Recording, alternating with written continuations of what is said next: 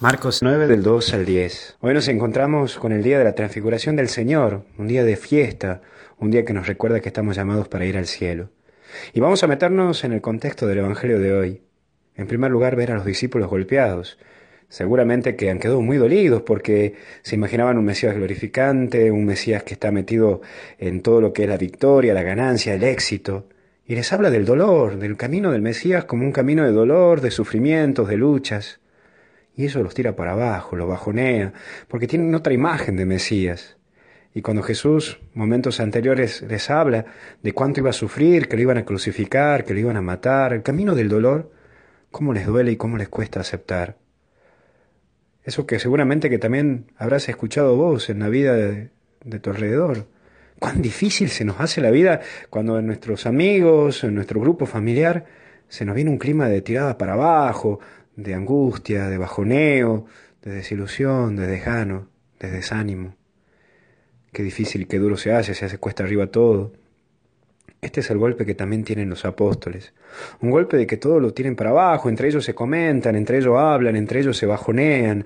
Ese círculo cerrado y vicioso, ¿no? Donde uno habla y empieza a hablar todos los achaques, todos los golpes. Yo le llamo el síndrome de la mesa de los sesenta. Sí, porque vieron cuando se juntan gente de 60 años para arriba, se empieza a hablar en la mesa, lo único que se habla es o de medicamentos, o de enfermedades, o de médicos. Todos hablamos de nuestros achaques. Bueno, el círculo cerrado, cuando estamos golpeados por el desánimo, la desilusión de la vida, y seguramente que hablamos todo el tiempo de los golpes, de las caídas, de las desilusiones, y eso no hace bien. Nosotros muchas veces también estamos golpeados, estamos cabizbajos, nos desanimamos cuánto el dolor nos desanima, cuánto el, dolor nos choquea. El Señor los lleva a la montaña a estos tres muchachos porque entre los muchachos se estiraban para abajo, entre los muchachos estaban desanimados y caídos. ¿Cuántas veces en tu grupo familiar, en tu grupo de amigos, también se tiran para abajo? ¿No será que en las conversaciones entre ustedes siempre son cosas de abajo, de caídas, de golpes? Con tu mujer, con tu marido, con tus hijos, ¿de qué hablan? ¿Siempre son pájaros de mal agüero? Siempre están hablando de las cosas negativas, de lo que cae, y nunca se habla de las cosas positivas. Y en segundo lugar, el Señor te lleva a la montaña. El Señor los lleva a la montaña. Les hace mostrar y redescubrir para qué están llamados. Les hace mostrar el fin de la historia, que no es el dolor, sino que es la resurrección. El Señor también te quiere llevar a vos a la montaña, a lo alto, para recordarte que tu vida apunta a una felicidad eterna, al cielo, y no tenés por qué tirarlo todo al vacío, porque cuando aparece el bajoneo, la desilusión y el desgano, es como que decimos, todo lo que hice está mal, todo lo que hago no va, todo esto no sirve y lo quiero tirar todo. El Señor te muestra que no tenés que tirarlo todo, sino más bien recordar que siempre Dios tiene algo preparado para vos y que te va a gustar lo que Él te preparó, lo que Él te prepara. Déjate sorprender. Nunca es que todo lo que haces está mal y nunca todo lo que haces está bien.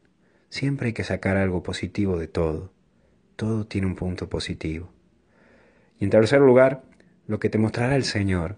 Esto te hará sentir bien, como Pedro, que se sentía bien, hagamos tres carpas. Pero el Señor te muestra una pizquita para que no te engolosines, porque te muestra pequeños cielos, para que luego los lleves a ese ánimo para enfrentar lo que te toca vivir y lo que te queda aquí. Es un pequeño cielo cuando tenés un hijo, es un pequeño cielo cuando te abraza tu hijo, es un pequeño cielo cuando tu mujer te dice te amo o cuando tu marido te dice te amo. Es un pequeño cielo cuando ves que alguien se dedica plenamente a vos porque te ama. Es un pequeño cielo cuando un sacerdote celebra la Eucaristía. Es un pequeño cielo cuando el sacerdote absuelve de los pecados a alguien que está caído y bajoneado y lo levanta cuando lo absuelve. Es un pequeño cielo cuando terminas de comer. Es un pequeño cielo cuando te levantás y tenés vida. Es un pequeño cielo cuando terminas de una operación y vuelves a caminar y a llevar una vida normal. ¿Cuántos pequeños cielos hay? ¿Te olvidas de eso? ¿Te olvidas cuando te sentís bien y cuando querés hacer tres carpas porque te sentís bien con el Señor? Así que a repechugar y a meterse de nuevo en la batalla, porque ya sabes, el premio final de todo esto es el cielo. No me digas que no te vas a animar a eso. ¿Lo querés al cielo? Bueno, jugate. Es como cuando vamos a nadar. Hay que sacar la cabeza, tomar aire y volver a meter la cabeza para tener velocidad para llegar al final de este río, de este mar que es la vida. Ánimo, toma aire y a seguir, que no estás solo. Que Dios te bendiga en el nombre del Padre, del Hijo y del Espíritu Santo.